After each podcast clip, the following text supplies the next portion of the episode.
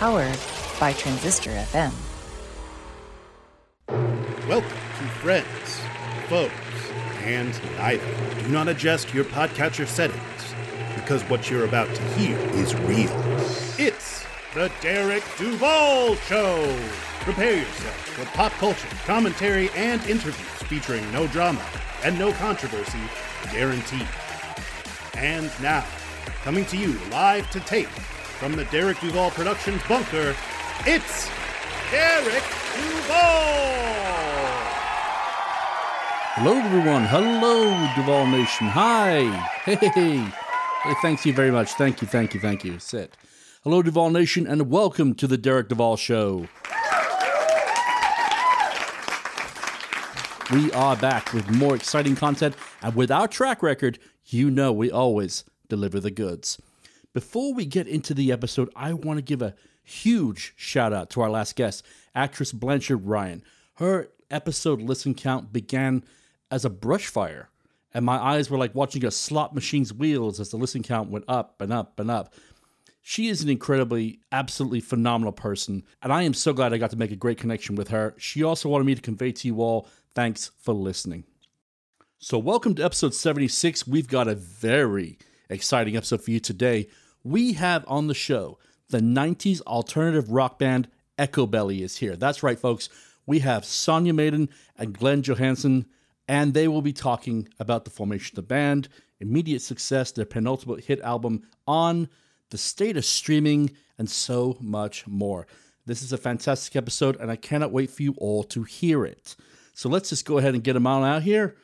Duval Nation, please rise to your feet and welcome all the way from England, Glenn Johansson and Sonya Madan of the rock band Echobelly.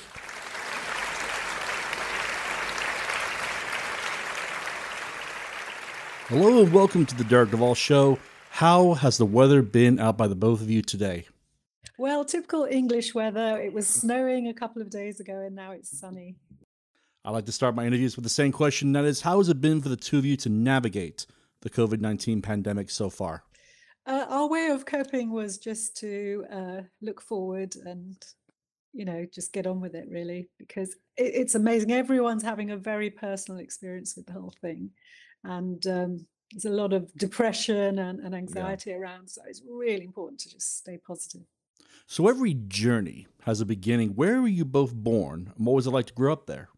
Well, I'm I'm uh, from Sweden originally, and I I moved to London early '90s. Um, I grew up in a small, kind of small town in Sweden called Kungsbacka, and uh, it was a very very safe uh, place to grow up. No one locked their doors, and there was hardly any crime or anything like that. So it was very uh, idyllic, shall we say lots of nature and uh, very healthy upbringing. But I'm sure things are different now. Reminds me of growing up in South Wales where you could go to sleep with the doors unlocked. Now you have to worry about getting stabbed as you walk to the pub. So yeah, if you're lucky. if you're lucky. Uh, me, I was uh, born in India, um, mm-hmm. and I came over to London uh, when I was a baby. So, at what age did you both want to get into music professionally? Well, uh, personally, uh, I've been into music since I was a young boy, I think. You know, I kind of started playing guitar around when I was about 12, 13 years old. And I was into kind of heavy guitar rock at the time. Yeah, so I started quite early for me, around 12, something like that. For me, I had no desire to go into music, and I'm not sure why I'm here now. Um, I, I, kind of fell into it. I, I'm more a lover of words and the power of words. And um, mm-hmm got the opportunity to be a lyricist. So I think that's that was my entrance. Okay, right on.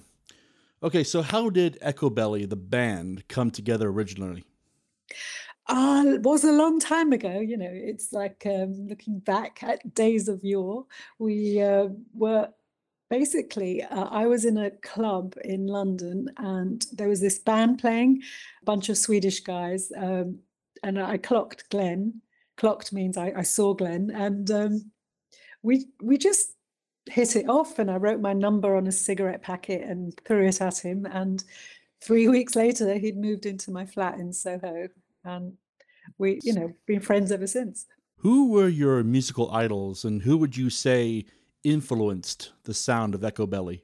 Well, personally, I, I, was, as I said, I was really into kind of heavy rock when I grew up. And then I had a bit of a soul phase uh, for a few years. Uh, then I discovered kind of uh, British guitar bands such as the Smiths, for instance, which I, I really liked. I remember that's probably one of the reasons why I wanted to to move over to England as well. Um, mm.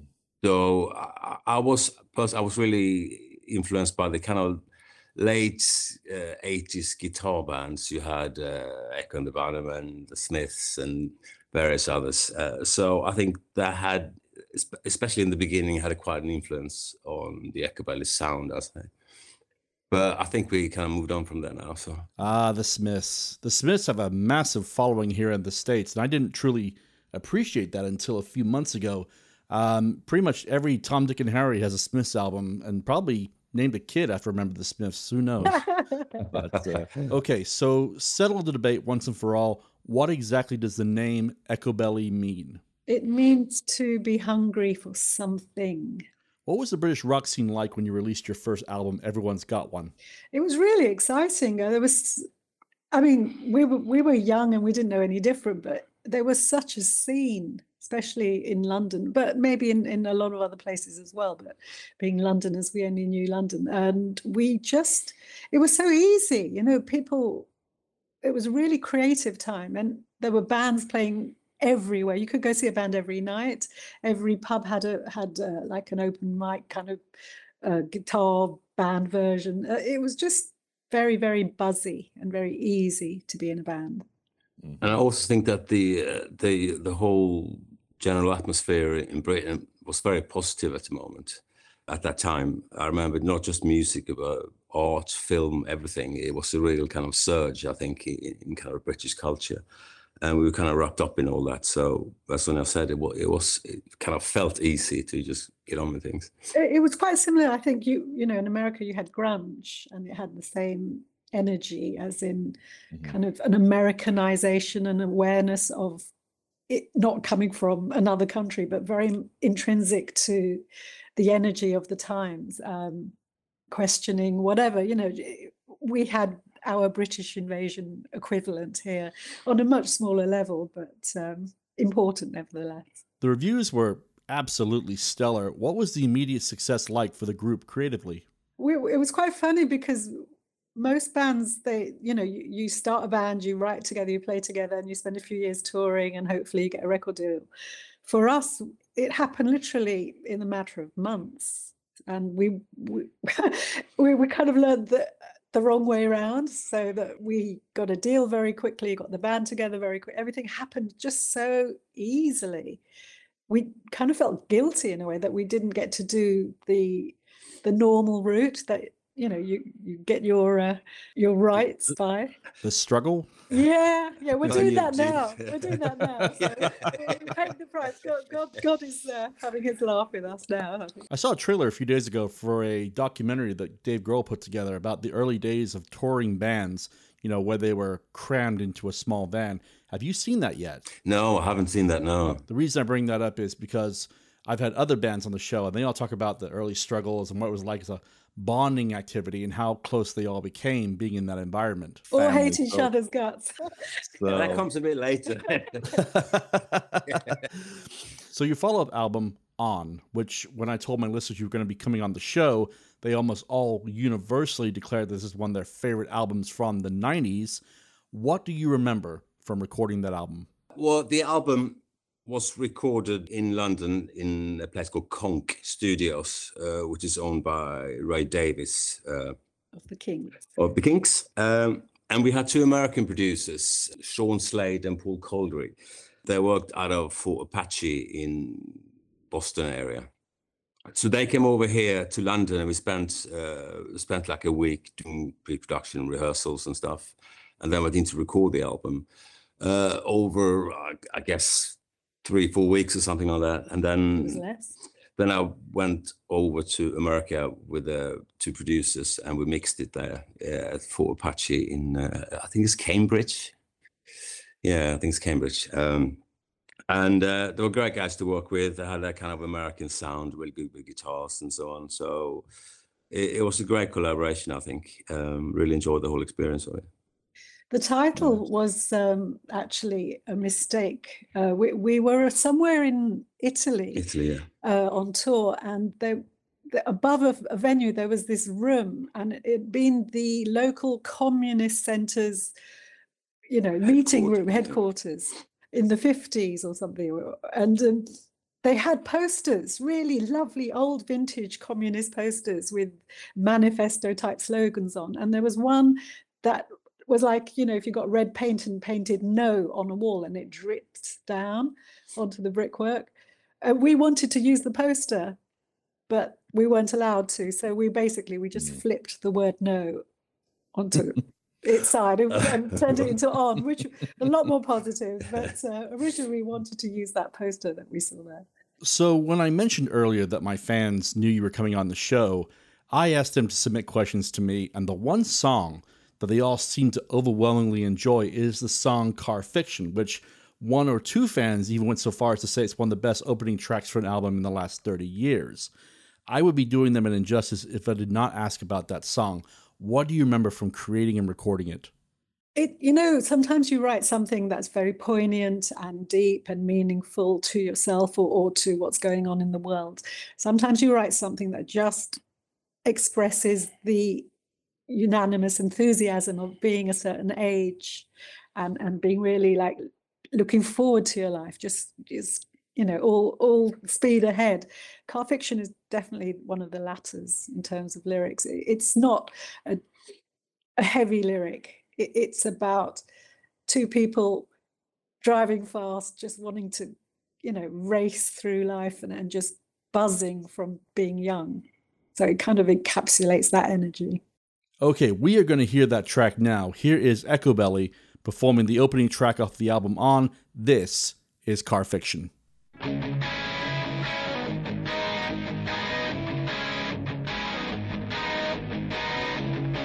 a taxi chasing for the sun.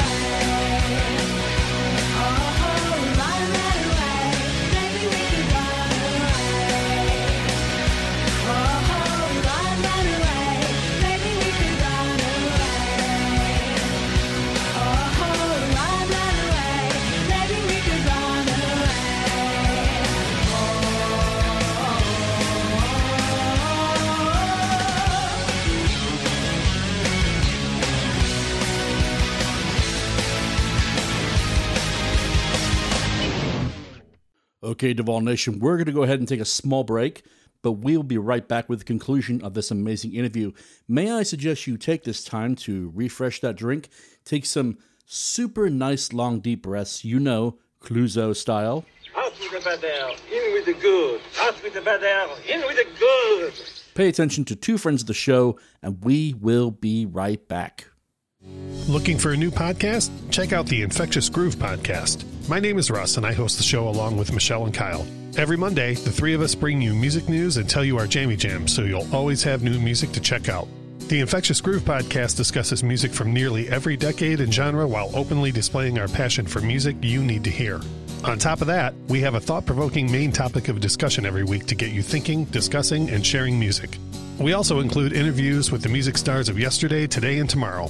Find us on Facebook, Twitter, Instagram, and all major podcast platforms. Subscribe and listen to the Infectious Groove podcast on your favorite podcast platform today. In today's story, the beautiful voice of Solis kept the evil Yod from making all sorts of bad things happen. Now, I can't promise that a song will make any magic for you, but I can promise that when you're feeling lonely or sad, and we all do sometimes, if you try singing a song or maybe whistling or maybe just smiling, you'll feel a lot better. Honest. Try it and see. And I'll be seeing you very soon. Bye now. Teachers, do you ever have these feelings or have been told these things? Do you want Kleenex for your classroom? Maybe you should think about buying your own with your own money. You get the summer off, you can have a second job. Do you really need a pay raise? Oh, do you need to use the restroom? Maybe you can do that in the three minutes while students are changing classes. Boy, sure hope your room doesn't descend into Lord of the Flies in that time. Oh, things are going pretty good for one.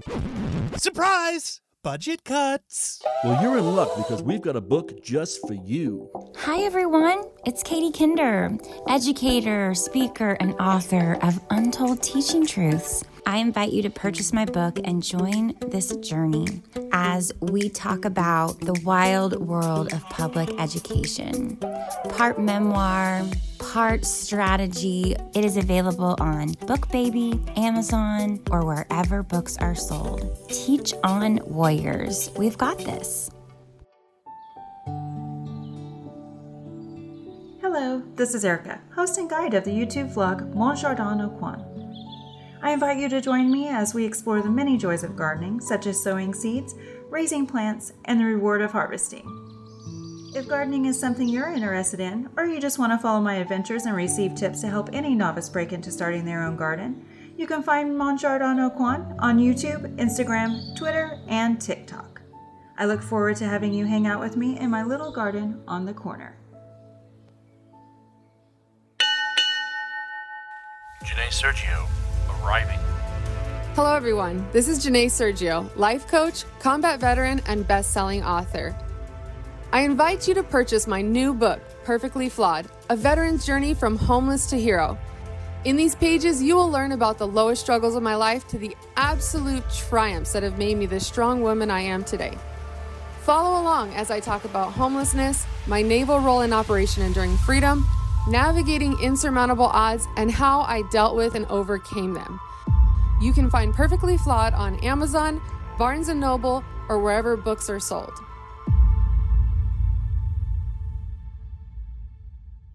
Welcome back to episode 76 of the Derek Duval Show. Let's get right back into the show, Duval Nation, with the conclusion of our interview with Sonya Madan and Glenn Johansson of the alternative rock band Echobelly. So while we are talking about lyrics, Sonya, how much effect did your writing have on the musical direction of the band? Well, I could tell you a joke. I mean, the drummer always would you say song number two, no song number three, track four. so I don't know how much you ever influence anybody other than yourself, and hopefully some people who who appreciate what you do. So how does it feel to have your song Insomniac associated with one of the funniest scenes in motion picture history with the film Dumb and Dumber? Awesome. we went to the premiere here, I think, in London of the film, and we were sat in our chairs until the waiting for the credits. You know, it took forever, but finally it was there, written by. You know, it was it was great. And when you saw the film as well, uh, personally, I think it's a bit almost misplaced in the film. I don't I don't know. It, it seemed a weird uh, scene for it, but when it came on first time, it, was exhilarating. It really was. It's, it's about similar feeling to when you hear a song on the radio for the first time. You know? You know, looking at the Dumb and Dumber soundtrack as a whole, it's almost like a little time capsule of some of the most original music of the 1990s. So, moving on, you attracted all the right attention with Madonna, REM, and so forth. What was it like to tour with REM on the Monster Tour? Um, I don't know how ca- we just heard about these things that uh, I mean the whole Madonna thing was I think it was the manager told us that, that she, she had just started this label Maverick and uh, I think she had Alanis Morissette on there. She had she made some interest in in in, us, but we were all assigned, so so there was nothing we could have done about it anyway. But the REM thing, I don't know how that came about either. I think we, we did we did um, show in what was it? No, it came about because they they well- basically did um, an album called Monster, and um, one of them told us later that um, they'd listened to our very first EP, which was our first release, and it was um, they they really got into it, and it kind of influenced Monster. So we were highly chuffed, as you could say. And then they asked us if we'd like to come and do some shows with them. So we, we played uh, a f- big stadium show here in England and we played one in Prague in um, the early 90s, I suppose. Mm, Czech Republic. Yeah. Based on that tour and your other independent success, what would you say is the most famous venue you have ever played? Uh, I'd say Fillmore uh, West probably. So, after a long layoff, how important was the side project between the two of you? I think well we did we did uh, we did a, a side project uh, called Calm of Zero. Uh, just myself and Sonya, and it was all acoustic tracks. We did uh, two kind of mini albums, uh, twelve songs in total, uh, and we did a little, uh, little tour around that as well. Um, the band have kind of broken up by that by that point, uh, so we were keen to try something new, and we did that for for a few years. Then got a little bit frustrated with playing acoustic uh, guitar all the time. Kind of want to make some noise again. So Which is Anarchy and Alchemy. What was the response to that? Um, it was uh, really well received, but of, co- it's difficult when you don't have a record deal anymore and you're kind of doing things, you know, it's, it's like going back to like back to the garage and, and starting again. So it didn't really get the exposure, say, that on or anything like that would have got. But mm-hmm. we're we're very happy with it. Echobelly is in a sort of hiatus at the moment. What have the members all been up to? And I know you two do, but do you keep in contact with any other members of the band? Mm. Well, the original band members have kind of all gone their own ways. People get a life after a band, I suppose, you know, grow up and y- kids come along and wives. And, and I think uh, Glenn and I are kind of forever children in that respect that we don't do that sort of thing. the band is still basically Glenn and I. We, we started it and we're kind of ending it, I suppose. I've asked this question to other musicians who have come on my show. What are your opinions on streaming services?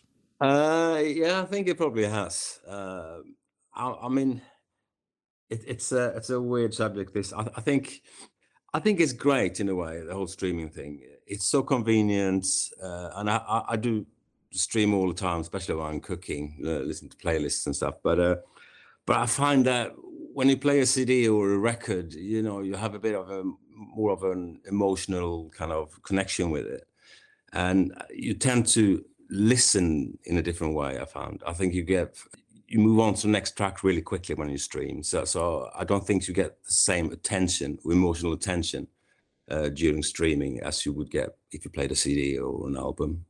And also their their, their royalty fees for they pay the artists uh, is abysmal. It's really bad. Do you feel it has helped younger listeners discover your music?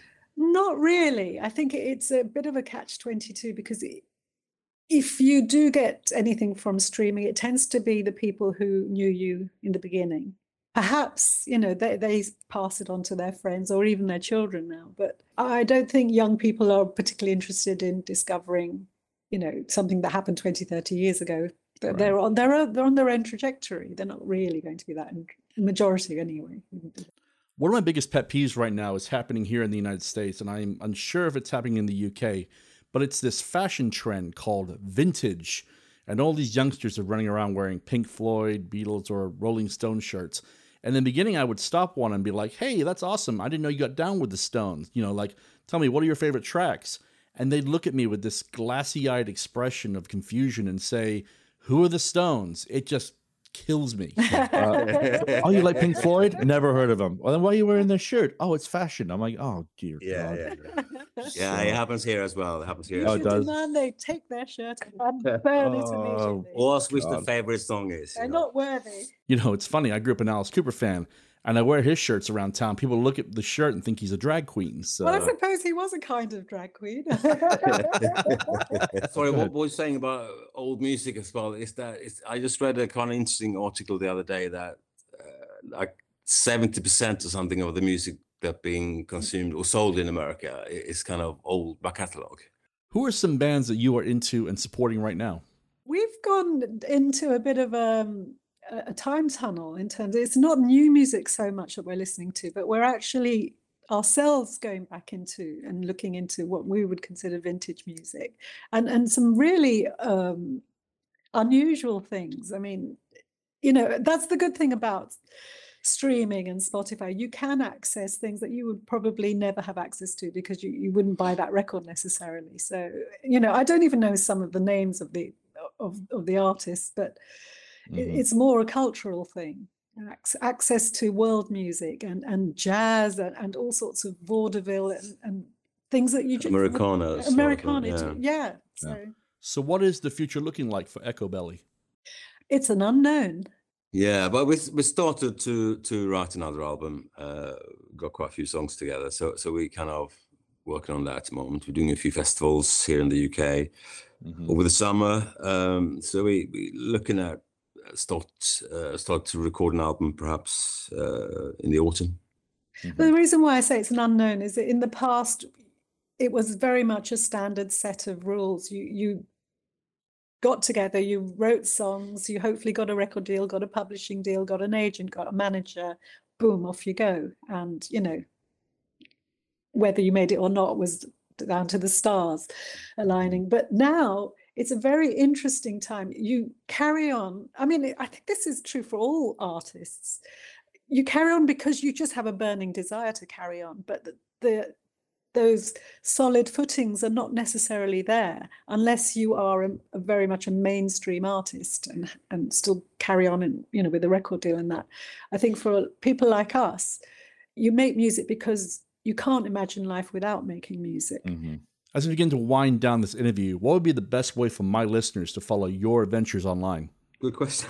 when we go to google search you type in eco bellissimo Um, and um, hopefully something will come And the, up the usual channels, I guess. You know, Twitter, Facebook, Instagram. That's that's all we do really. Uh, we're not massively active on it at the moment because we haven't really got anything to talk about as such. So, uh, but I, I guess our socials. And hopefully your show nice. That's the dream. Okay, so I end my interviews with my favorite question, and the question is this: If the entire planet was listening to this broadcast, what would be the one thing you would want to say to the people of Earth? always look on the bright side. I can't whistle, so I won't do the next. Ah, that's great. Sonya, Glenn, thanks ever so much for doing this. This is truly a thrill, and this one belongs in my of all the musicians I've had on the show, the the Hall of Fame. So, my best of luck to you both going forward. Okay. Thank you very much. Thank you, and thank you, people, for listening. And just like that, Duval Nation, we come to the end of episode 76.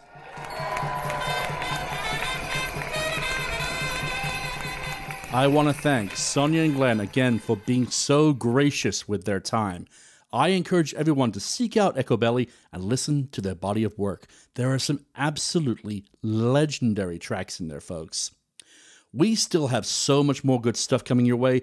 As some of the more perceptive of you have probably realized by now, we have gone to a two episode a week release schedule to keep up with the demand of the recorded to release ratio. So stay tuned as we are still kicking out incredible content. Have you had a chance to check out our store on TeePublic? We have everything from magnets, stickers, and mugs. Be sure to go to our website, DerekDuvalShow.com. Look on the banner on the left that says merch, click that, and you'll be taken to our store on TeePublic. And again, we want to thank TeePublic for being such great partners. On behalf of the entire team here at the Derek Duval Show, I want to say to each and every one of you listening, put on your favorite artist as soon as this episode is over and crank the volume. Close your eyes, just move your body to the rhythm and lose yourself in the moment. That, people, is the power of music. Nostar, God bless, and see you next time, Planet Earth. Damn it! Who put a question mark on the teleprompter? For the last time, anything you put on that teleprompter, Derek will read. Amateurs. This has been a recording of The Derek Duval Show, and we thank you for listening. Please go to our website, derekduvalshow.com, to explore past episodes and find links to purchase merchandise. Please subscribe to our social media channels on Twitter, Instagram, and Facebook at Derek Duval Show.